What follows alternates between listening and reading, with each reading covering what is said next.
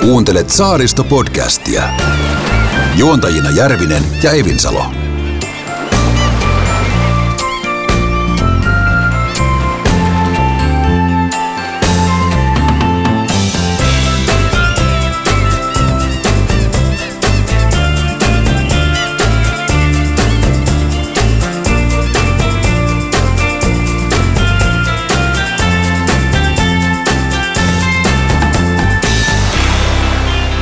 Täällä me ollaan sitten taas Järvinen ja Evinsalo studiossa ja vierasta odotellaan. Kyllä.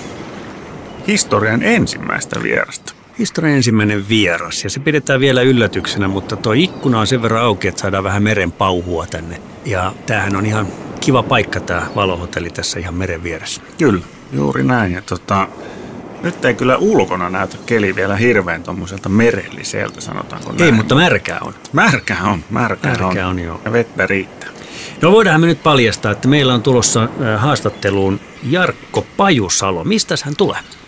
Venealan keskusliitosta Finboltista, toimitusjohtaja. Juuri näin. Ja hän tietää sitten vähän, mitä venealalle Suomessa kuuluu ja eh, messuille niin, niin venemessuille Helsingin messukeskuksessa kuin Uivassa.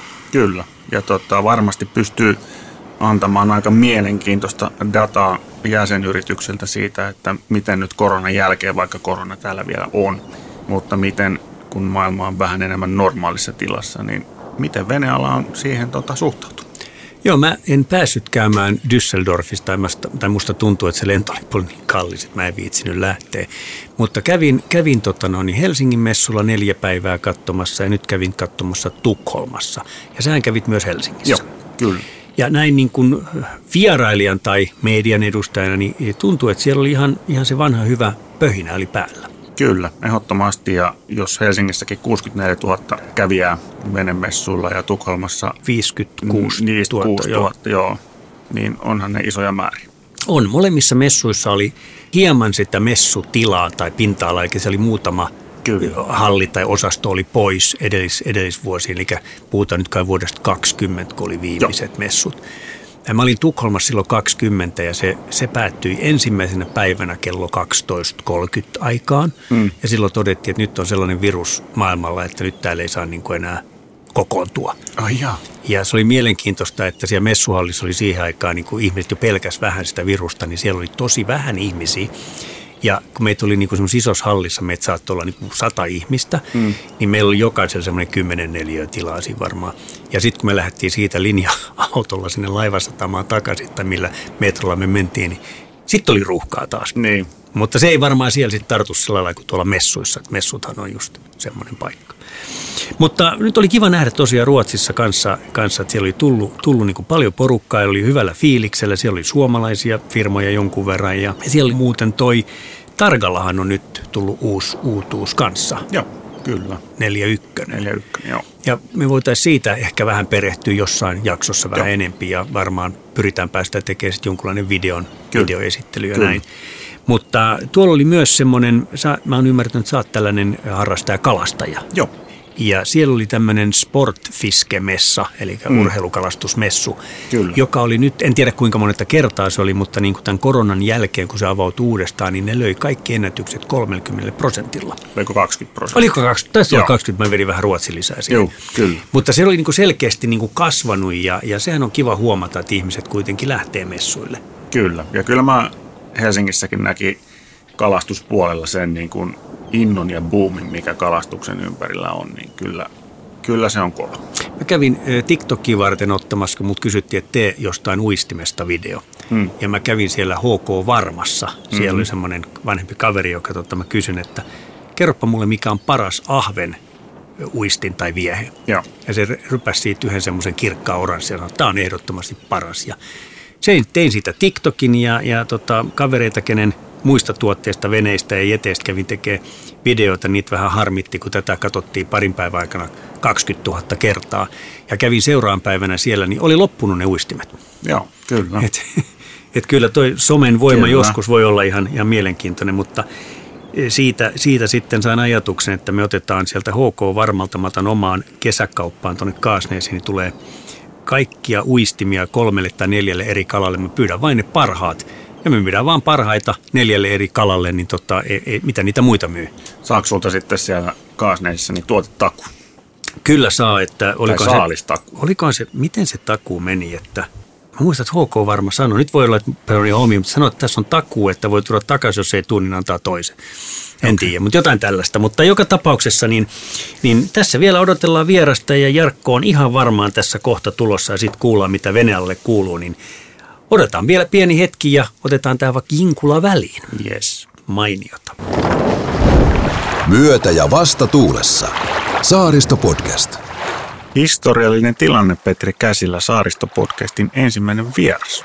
Joo, odoteltiin ja tehtiin tähän jo vähän alustelua. Kyllä. Eli tervetuloa Saaristo-podcastin Venealan keskusliiton toimitusjohtaja Jarkko Pajusalo. Kiitos ja kiitos kutsusta. Oli mukava, että tulit.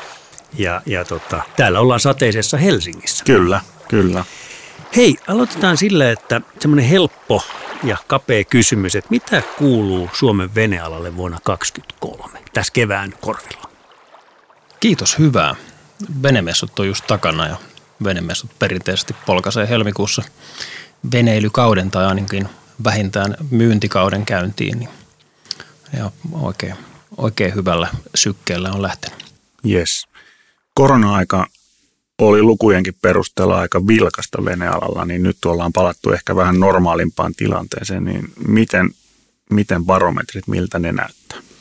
No joo, nyt ollaan tosiaan palattu semmoiseen semmoiseen niin normi, normimeininkiin. Oli kieltämättä aika villiä kaksi vuotta. Puhutaan niin kaksinumeroisesta kasvuluvusta kaksi vuotta peräkkäin, niin semmoinen tietysti ei voi kovin pitkään jatkuu, että venealan kasvu luvut on perinteisesti semmoista parin prosentin luokkaa, että ne on ollut ihan, ihan oikeastaan niin kuin älyttömiä nämä, nämä tota koronan, koronan aiheuttama se lisä, lisäpuusti siihen, mutta, mutta kyllä edelleen niin kuin pikkusen vajaa puolet jäsenkunnasta niin näkee, että, että tämä vuosi, vuosi on suurin piirtein samanlainen kuin viime vuosi ja, ja tota, suurin piirtein 30 prosenttia uskoo kasvuun tänä vuonna ja parikymmentä prosenttia – näkee sitten taas, että, että pudotusta on. Eli ihan ei mene, ei mene tasan ja tota, kaikilla, kaikilla yrityksillä. Se vähän riippuu segmentistä kyllä, mutta tämä on barometri, mikä me tehdään, tehdään pyydetään jäsenkunnalta aina tässä tammi-helmikuun vaihteessa. Se aina tietysti kertoo sen, sen hetken tilanteesta se oli oikeastaan juuri ennen venemessuja vielä tehty, että mä itse pidin sitä hieman jopa optimistisena siinä vaiheessa, mutta sitten kun noin tota, ovet avautui sitten messukeskuksessa 10. päivä perjantaina, niin sitten mä en enää pitänytkään sitä optimistisena. Onko siinä käynyt niin, että tuommoisen hirveän haipin jälkeen, mitä pari vuotta oli, että kaikki meni kaupaksi, mitä tehtiin, että jollain valmistajilla tai tukkurilla saattaa olla veneitä niin kuin vähän liikaa varastossa? No voihan sitäkin olla, joo. Totta kai, että, että moni, moni varmasti on varautunut sitten siihen kasvuun ja se on tosi vaikea nähdä. On helppo nähdä sellainen lineaarinen kasvu aina ja varautua siihen, mutta kaikki nämä tämmöiset niin epäjatkuvuuskohdat, niin ei siihen oikein löydy kellään kristallipalloa. Mutta kyllä se niin kuin syksyllä hiljeni, hiljeni merkittävästi. Kuluttajien luottamushan meni, meni ihan pohjamutiin se varmasti vaikutti kaikki. Totta kai niin kuin Venäjän hyökkäyssodan aiheuttama epävarmuus ja se vie, vie huomioon oikeastaan niin kuin sen ilmatilan totaalisesti vienyt mediassa sitten viime helmikuusta lähtien. Niin sillä oli vaikutusta ja matkailu vapautui, ulkomaan matkailu vapautui totta kai. Ja, ja sitten kustannusten nousu, niin kuin ihmisten elinkustannusten nousu. Ja varmaan suurimpana peikkona oli se, että kukaan ei oikeastaan tiennyt, että mihin se hemmetin sähkölasku oikein kiipeä itse kullakin – ja tota, nyt kun se on nähty, että, että sen ehkä se huippu on saavutettu nyt ollaan niin kohtuu järkevissä, niin voisi sanoa, että helmikuussa niin äh, sähkölaskut ei niin kuin lattialla ollut mikään keskusteluaihe. Ei. Venemessulla mä panin merkille, kun mä näin tuossa Nordnetin yhden, yhden analystikon sanovan alun perin, että nyt veneet myynti, että korot nousee ja kaikki menee päin prinkkalaa. Niin venemessu oli vielä ilahduttavaa nähdä, että aika monella oli näitä tarjouksia, niin ne oli niin kuin 1,90, 1,99 oli niin kuin korot veneisiin ja kaiken näköisiä tarvikkeihin, mihin myytiin rahoitusta. Et se ei nyt ole vielä mikään paha kulutustuotteeseen. Ei ole mikään paha ja nyt taas sitten näyttää siltä, että korot olisi pikkusen tulossa muutenkin alaspäin, eli siinäkin ehkä toivottavasti on se huippu nähty, niin ei tässä semmoista niin kuin mitään, mitään niin syytä panikkiin ole, ole kyllä, mutta, mutta selvästi rauhallisempia aikoja eletään. Mutta, mutta taisin itse runoilla sen tuohon meidän, meidän vuodenvaihteen tilastopläjäykseen, että palasimme koronaa edeltävälle kasvuuralle ja kyllä se näin oikeastaan on. Et puhutaan kuitenkin semmoista ihan selkeästä kasvuluvuista ja hyvästä vuodesta, kun katsotaan pikkusen taaksepäin. 2019 oli siihen saakka niin kuin erittäin kova vuosi ja ollaan siitä edellä.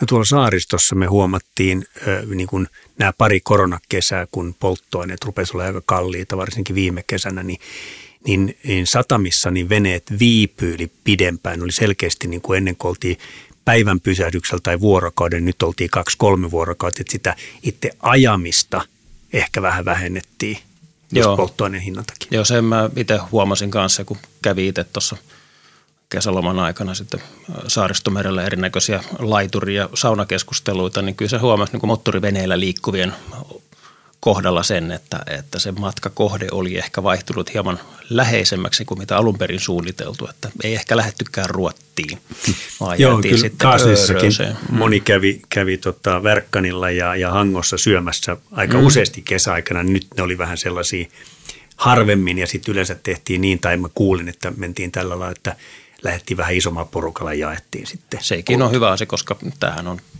mitä parhain yhteisöllinen harrastus, veneily.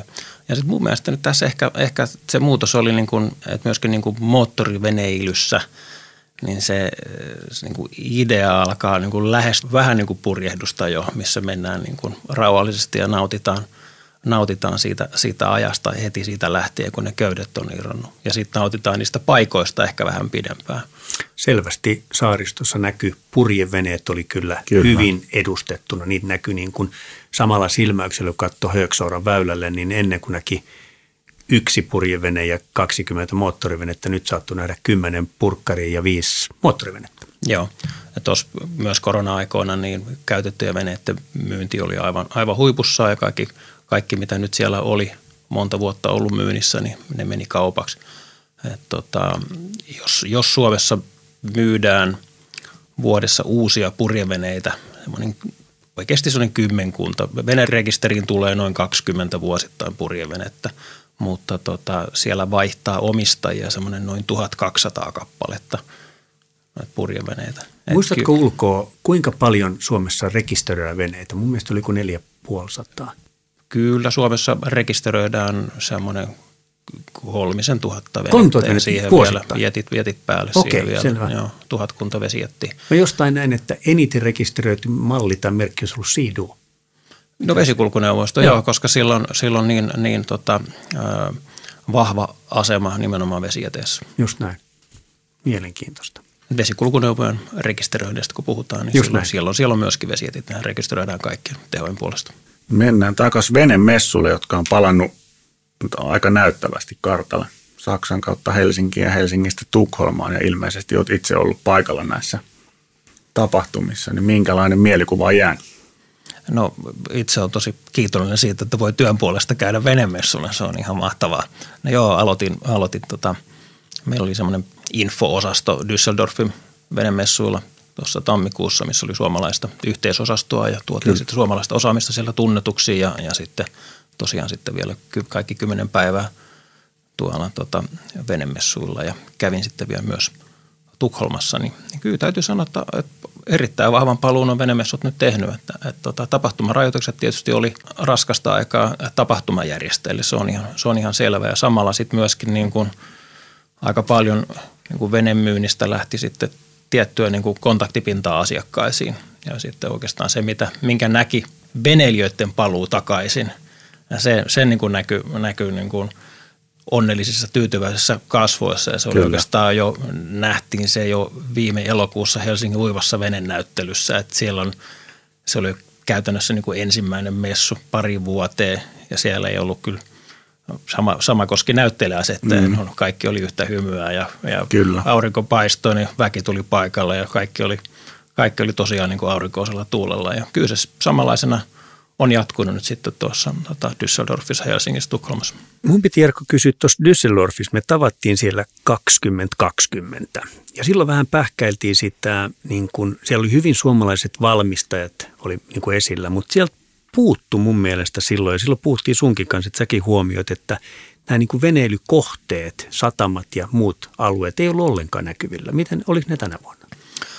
No, niin perinteisesti meillä on ollut siellä suomalaisia veneitä yhdessä hallissa, tuhansia neliöitä ja tuodaan Suomea tutuksi. Me yleensä pyydetään sitten Visit Finlandilta tai sen edeltäjiltä niin pyydelty vaikka brosareita tai muita, mutta kyllä se valitettava tosiasia edelleen on myös tänä vuonna se, että, että tota, Suomi loistaa poissaolollaan Düsseldorfista noin niin kuin veneilymaana. Et jos menee, siellä on, siellä on iso halli, niin kuin varmaan hyvin muistat, niin iso, iso halli täynnä Juuri matkaveneilykohteita. Siellä on, on tota saaristoja suurestaan niin kuin ympäri maailman. Et jos ja niin kuin ja perus, oli hyvin. Eesti hyvin, hyvin ja Puola. Jos, jos, niin kuin, jos olisin eurooppalainen veneilijä, niin mulle jäisi siitä semmoinen, semmoinen kuva, että, että Puolassa on, on hemmetin hienot, tota, varmasti on hemmetin mm. hienot tota, veneilymahdollisuudet, mutta, mutta ei tulisi mielekään lähteä Suomeen. Mutta melkein kapea saaristo siellä on kyllä. Pikkusen kapea se on, joo.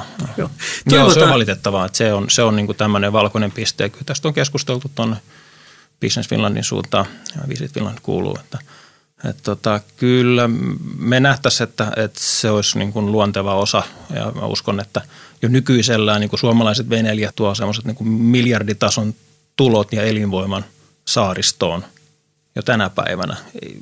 Kyllä se olisi helposti tuplattavissa. Se toisi, mm-hmm. toisi sitä, toisi sitä niin kuin elinvoimaa ja se täydentäisi vielä ajan kohdallisesti myös niin kuin suomalaiset veneilee heinäkuussa ja, ja tota, lomailee heinäkuussa. Kyllä, kyllä, kyllä kun lähettäisiin keski-eurooppalaisia – eurooppalaisia, ei niitä tietysti saada niin kuin ihan massoittain, eikä veneily välttämättä ole semmoinen massa, Joo, massaharrastus, mutta hyvin ostovoimasta, ostovoimasta väkeä saataisiin sinne. Ja, ja ne tulisi elokuussa. Ne tulisi elokuussa. Mm-hmm. Mm. Ja vaikka ei veneiskään, niin tulisi saaristoon tutustumaan vähän tarkemmin ja kalastelemaan vaikka. Joo, Joo. Se, se, tämä on todellakin niin kuin tuo tuloa mahdollisuuksia Kyllä. kaikille siellä sekä, sekä ravintoloille että, että charterfirmoille että, että tota, risteilyjen järjestäjille Kyllä. ja muu. Mutta suomalaisia veneitä on paljon ja ilmeisen arvostettuja ja venevalmistus, niin kuin suomalainen venevalmistus tunnetaan maailmalla, niin tota, minkälainen kaikupohja sillä on?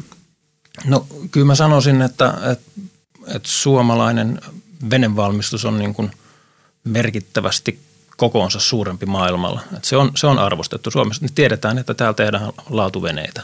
Mm. Ne kestää, kestää vuosikymmeniä. Nyt ei, nyt ei kannata puhua enää mistään 30 vuoden käyttöiästä. Nyt käytännössä puhutaan noin 50-100 vuoden käyttöiästä ja veikkaan, että, että vähänkin suuremmat veneet, niin tota, ne, ne ei niin koskaan tule tiensä päähän. Eli suomalaiset Kyllä. tekee, tunnetaan käytännöllisistä, hyvin suunnitelluista ja erittäin hyvin tehdyistä veneistä. Ja, ja me on, se on vientibisnestä Suomessa valmistetusta veneestä viime vuonna niin 80 prosenttia liikavaihdosta vientiin.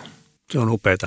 Se on hauska katsoa. Mä katson paljon ruotsalaisia, norjalaisia ja jotain islantilaisia sarjoja noista suoratoistokanavista. Ja niin islantilais- kuin norjalaisissa sarjoissa niin aika paljon vilahtelee targoja. Joo, ne on varsin suosittuja siellä. Joo. Se on aika mukavaa. Eikä syyttä. Ennen oli Nokian puhelimia noissa sarjoissa ja nyt niissä on tarkoja. Hmm. Joo, mä muistan, jos joku vuosi sitten lueskelin paljon ruotsalaisia rikosromaaneja jostain kumman syystä ja muistan yhden, yhden tota, taas olla joku Murdenin Sanham jakso, missä tota, kyseinen pahis starttasi boosterinsa ja lähti, lähti saareen näillä sanoilla. Kyllä. Sama tietysti. Oliko Rosvo Jarmo Mäkinen? Ha, mahdollisesti. Saaristo Podcast. Puhetta laineilta ja pinnan alta. Tota, no nyt sitten varmaan on, on niin, että veneilyala on tehnyt hyvin tykö. Ja, ja nyt meillä on sitten varmaan niin kuin ajateltava, että tämä, että mitä lisää voisi tehdä, niin tämä matkailu on varmaan se seuraava, mikä voisi olla, mikä Kyllä. sitten tietenkin tukee sitä kaikkea, mitä täällä kotimaassa tehdään, niin näitä satamia ja paikkoja ja ravintoloita ja hotelleita ja charterfirmoja näin, niin, niin kyllähän sitä pitäisi yrittää ehkä kehittää. Kyllä sitä pitäisi kehittää. Nämä pitää tietysti mennä silleen niin kuin balanssissa, että, että jos on liikaa, liikaa palveluita suhteessa käyttäjiin, niin aika, aika orpoahan se on olla yrittäjänä siellä, mutta sitten vastaavasti toistepäin, niin sitten ei ole kivaa kellään, jos on, jos on ruuhkia joka puolella. Että kyllä se on tietysti, tietysti tota aina niin kuin tarkkaa peliä, mutta se voi sanoa, että mitä tulee niin kuin veneilyyn niin, ja se, niihin palveluihin, niin – ei se loppujen lopuksi mitään niin kuin rakettitiedettä ole. Tiedetään, mm. mitä, mitä veneilijät kaipaa ja arvostaa ja se on tosi helppo laittaa fasiliteetit kuntoon ja pitää huoli siitä, että, siitä, että, että ne on siistejä ja ne on sitten myöskin auki silloin, kun sinne, jos me puhutaan vaikka, vaikka elokuusta, niin sitten pitää saada ne palvelut toimimaan hyvin myöskin, myöskin silloin, kun sinne on tulossa. Mutta se markkinointi, se on niinku se, eli tämä, tätä ei voi niinku lähteä markkinoimaan niinku satama edellä, vaan pitää lähteä markkinoimaan alue, tämmöiset must see reitit edellä. Et suomalaiset ymmärtää, että ne osaa, osaa tota, katsoa kartasta kohteet, mihin mennään ja suunnitella reitti, mutta se on ulkomaalaisille se on paljon vaikeaa. Se on paljon helpompi todeta, että hei, nämä on niinku niitä mestoja, missä, missä on niinku kaikki parhaat nähtävyydet ja voit tehdä tämmöisiä esimerkkireittejä ja sitten nämä kaikki alueet pitää olla siinä, niitä pitää olla siinä yhteistuumin mukana. Se ei, se ei voi olla se yksittäinen tota, saariston satama, niin sillä ei ole kyllä niin kuin mitään mahdollisuuksia tulla näkyviin oikeasti tuolla tota maailman messuilla eikä muutenkaan. Se on vähän toi matkailusaaristossa, se on semmoinen munakana-syndrooma, että, että jos ei sinne riitä asiakkaat, ne ei pidä auki. Ja aika moni noista niin kuin suosituista kahviloista tai satamapaikoista on ikävä kyllä tällä hetkellä sellainen tilanne, että ne on näitä vanhoja, vanhojen saaristolaisten perillisiä, jotka hoitaa niitä kesäkauden. Ja niillä on sitten oma työ kaupungissa ja ne hoitaa sen kesäajan vaan. Niin siinä tulee äkkiä sitten, että siellä moni paikka kylmenee, vaikka olisikin asiakkaita. Me tehtiin Kaasnesissa semmoinen ensi kesälle, me ollaan yhden eestiläisen venefirman kanssa tehdään semmoinen, että hän kerää 10-15 venettä, ne tulee vierailulle Kaasneesiin ja sitten me kierretään siitä muutamia satamia päivän ja sitten taas me lähdetään täältä vastavuoroisesti Eestin puolelle kymmenen veneellä. Että saadaan niin porukka vähän innostua, koska jos sä nyt oot veneily vaan Suomessa, niin se ehkä lähtee sitten perheen parissa vaan pelkästään eestiit voi tuntua vähän pitkältä, varsinkin sieltä tänne päin. Mutta tolleen kun porukas tehdään, niin siitä voi tulla mä kerron sitten lisää, miten kävi, mutta mm. tämä on vähän tämmöinen kokeilu, että Kyllä. miten saataisiin vähän niin kuin vuoroin vieraissa. Mm. Ja hyvinhän, hyvinhän nämä toimii jo tänä päivänä, no venevuokraamot, että kyllä niiden asiakaskunta on, on hyvin pitkälle ulkomaalaisia. Ja kun niitä vähän haastattelee, huomaa, että siellä se, se kausi jatkuu. Mutta mut niin kuin sanot, niin kyllä paikat helposti kylmenee siinä vaiheessa, kun nuoriso menee kouluun. se on, vaikea, sit on vaikea saada sinne tota kesäduunareita. Mun mielestä siitä on pitkään puhuttu noin niin kuin kai poliittisesti ja yleisellä tasolla, että niitä koulut voisi niin kuin ehkä jatkuu vähän pidempään ja sitten me mentäisiin niin kuin vähän myöhemmin kouluun. Se voisi olla hyvä asia. Koska, olla. Koska mm. silloin koulut alkaa, niin se on kuin voita leikkaisi lämpimällä veitsellä tuolla saaristossa. Se kyllä kylmenee aika äkkiä. Joo, mm. kyllä se monessa Keski-Euroopan maassa niin koulu kestää vielä koko kesäkuun osassa vielä menee pitkälle heinäkuun. Että ne on tavallaan kun se kouluvuosi on jakautunut eri tavalla ja sitten tietysti voisi alkaa seuraava lukuvuosi vasta, vasta syyskuun alusta. Silloin se oltaisiin niin tavallaan niin synkässä keski kanssa. Se on juuri näin. Minkälaista veneilykautta sä odotat yleisellä tasolla Suomen vesille tälle kesälle 23? No kyllä mä odotan vilkasta, vilkasta tota lämmintä kesää. Kyllä se varmasti, varmasti vilkas on. Kyllä tässä sen verran on, on tota uusia veneitä, uusia veneilijöitä. Veneet on vaihtanut omistajaa.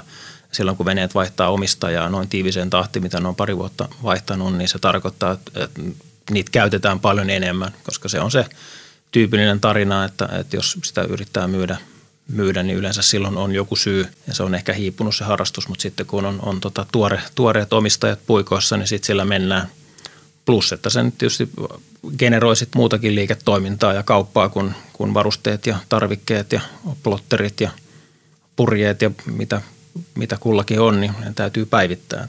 Ja se on ollut tietysti, alallehan se on ja kaupalle se on ollut erittäin hyvä asia. Miten sun näköalapaikalta Finboatin puolelta, niin miten veneiden niin kuin koon kasvu näkyy tai miten hyvin se näkyy? No se on sellainen pitkän aikavälin trendi ja kyllä se selvää on, että se on ihan vastaava kuin autoissakin. Et monesti sanonut sen, että, että tota, jos katsoo vaikka 300 sarjan Pemariaan, millainen se oli, milloin ne ensimmäinen sukupolvi tuli joskus 70-luvulla, mm. niin verrattuna mitä se tänä päivänä on, niin se on ihan sama kehitys. Et kyllä se vaan näin menee, että, että tota, keskikoko kasvaa ja, ja tota, myös niin kuin ihmisten varallisuus kasvaa myös täällä raukalla rajoilla Suomessa, että kyllähän meillä on niin kuin ennätyksellinen määrä rahaa kuluttajilla käytössä koskaan. Me just juteltiin Jussin kanssa toisessa, toisessa kohdassa, niin perämoottorista, mitä me muistetaan nuoruudesta 80-luvulta, niin, niin mä muistan, että mullakin oli semmoinen 85-heppainen Johnson ja se oli niin kuin aika iso tapaus kylällä, kun se tuli sinne tänä päivänä se ei aiheuta minkäännäköistä juuri tällaisen mm. kommentti. Kyllä. No ei varmasti. Joo. Kova tykki. Joo. Näin se vaan on muuttunut. Oo, se Ajat muuttunut, muuttuu. mutta tietysti täytyy muistaa myös se, että, että perämoottoreita ähm, tai veneitä suunnitellaan, yhä isompia veneitä suunnitellaan myös perämoottoreille. Mm. Ja se tuo sitten taas sitä, nostaa sitä perämoottoreidenkin tota, kokoa. Kyllä se oli mulle pieni yllätys venemessuilla. Taisi olla jo edellisvuonna tai edellisellä kerralla, mutta nyt tänä vuonna ainakin oli tämä Targa, missä oli perämoottori. Kyllä. Joo, se ei ole ihan perinteinen yhdistelmä. Ei, ei ole. Saariston luoksesi tuo. Saaristo podcast. Miten tota, kristallipalloa ei ole Jarkko sullakaan, mutta pystytkö katsomaan vaikka 3-5 vuoden päähän, miltä veneilyala Suomessa näyttää? No hyvä kysymys. Mm. Rehellisesti, jos vastaan, niin en. tota, ähm, meillä on alan edellytykset on hyvät. Siis tämä on, tää on vankka veneilymaa, eli se on niinku se, se perusta. Meillä on vesistöä, meillä on, meillä on hyvä kulttuuri siinä. Mm. Ja tota, se, se on harrastus, joka on niinku todella lähellä noin miljoonaa suomalaista ylittekin tavalla tai toisella veneellä. Et se on niinku se perusta. Ja sit toinen puoli asiassa, joka on niinku oikeastaan meidän alan kivijalka, on se vientiteollisuus. Niin kuin mä sanoin, niin 80 prosenttia Mm. Täällä tehdyistä veneistä niin menee vientiin. Ja onnistuminen, onnistuminen siinä viennissä on, on ilman muuta se, niin kuin se edellytys. Se luo sitten paljon muutakin. Suomi on erittäin tärkeä markkina myös näille tehtaille. Sanotaan pois lukeen ehkä pari esimerkkiä sieltä sitten niin kuin luksusjahtipuolelta, vaikka ja Nautorin Svaania, niitä vähän vähemmän tulee Suomeen, mutta mutta mut monelle muulle tai lähes oikeastaan kaikille muille Suomi on erittäin tärkeä markkina joka tapauksessa. Ja ta, me ollaan Pohjoismaista kuitenkin se ainoa, jossa on, on tämä valmistavan teollisuuden kulttuuri edelleen. Että tämä ei ole niin kuin tavallaan, valmistajat ei ole lähtenyt pelkästään hakemaan niin kuin halvan työvoimakustannuksen maita, vaan on pyrkinyt kehittämään sitä toimintaa täällä Suomessa. Ja niin kauan kuin meillä on tähän, tähän uskoa, niin niin kauan mä uskon, että meillä myös, myös menee erittäin hyvin. Markkinat on mielenkiintoisessa vaiheessa, että mitä nyt tässä tapahtuu, että, että tota, talousviisaat osaa sanoa paremmin, mitä, mitä tapahtuu, mutta tota, jos nyt Ukrainan sota saadaan loppumaan, Venäjä lopettamaan naapureiden sortamisen, niin se tuo stabiliteettia kyllä niin kuin ihan selkeästi 3-5 vuoden tähtäimellä ja sitten on niin kuin jälleen rakennuksen aikaa ja rauhallisempaa. En, en usko, että luottamus ihan äkkiä palautuu tuohon idänaapurin toimintaan, mutta, mutta kyllähän tämä niin kuin on fundamentaalinen muutos tässä meidän sukupolven aikana tapahtunut nyt sitten. Tuossa kun mainitsit Svaanin, mun on pakko kysyä, muistatko semmoista tarinaa ennen muinoin tapahtui, että joku arabisheikki olisi ostanut ison svaanin, 5-60 svaania pannut sen uima-altaaseen?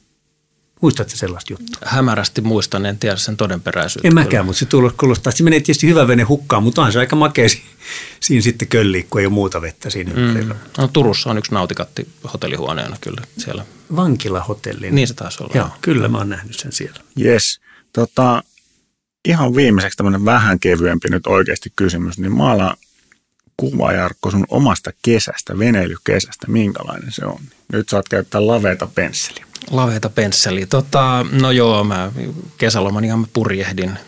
Se on se pääasiallinen, että mennään hitaasti mennään eteenpäin. Toivottavasti mahdollisimman paljon purjeilla, mutta joskus se kaunis aurinkoinen pläkäkin on ihan mukava, mutta ei se tietysti, ei se tietysti optimaalista ole. Mutta tässä nyt on pitkin talvea vähän semmoista alustavaa reittisuunnitelmaa tullut tehtyä, että katsotaan nyt mihin päädytään, mutta jos nyt vähän pidemmälle länteen kuin yleensä. Se vaatii yleensä, kun mulla on vene on Espoossa, niin tietysti toi saaristomeri on vielä ihan hyvin saavutettavissa kolmenkin viikon rauhallisen reissun, reissun tota aikana, mutta jos tässä nyt ehkä Ahvenanmaalle pääsisi, niin sitten vähintään sinne, ehkä pikkusen pidemmälle. Mutta katsotaan, ei, ei sitten, mun mielestä niin tällä lomalla joku liikkuu purjeveneellä, niin ei pitäisi tehdä mitään fiksattuja suunnitelmia, että pitäisi sitten hampaa tirves pitää kiinni jostain. Että tarkoitus on, että se on, se on rentoa, rentoa mukavaa touhua ja sillä, sillä mennään.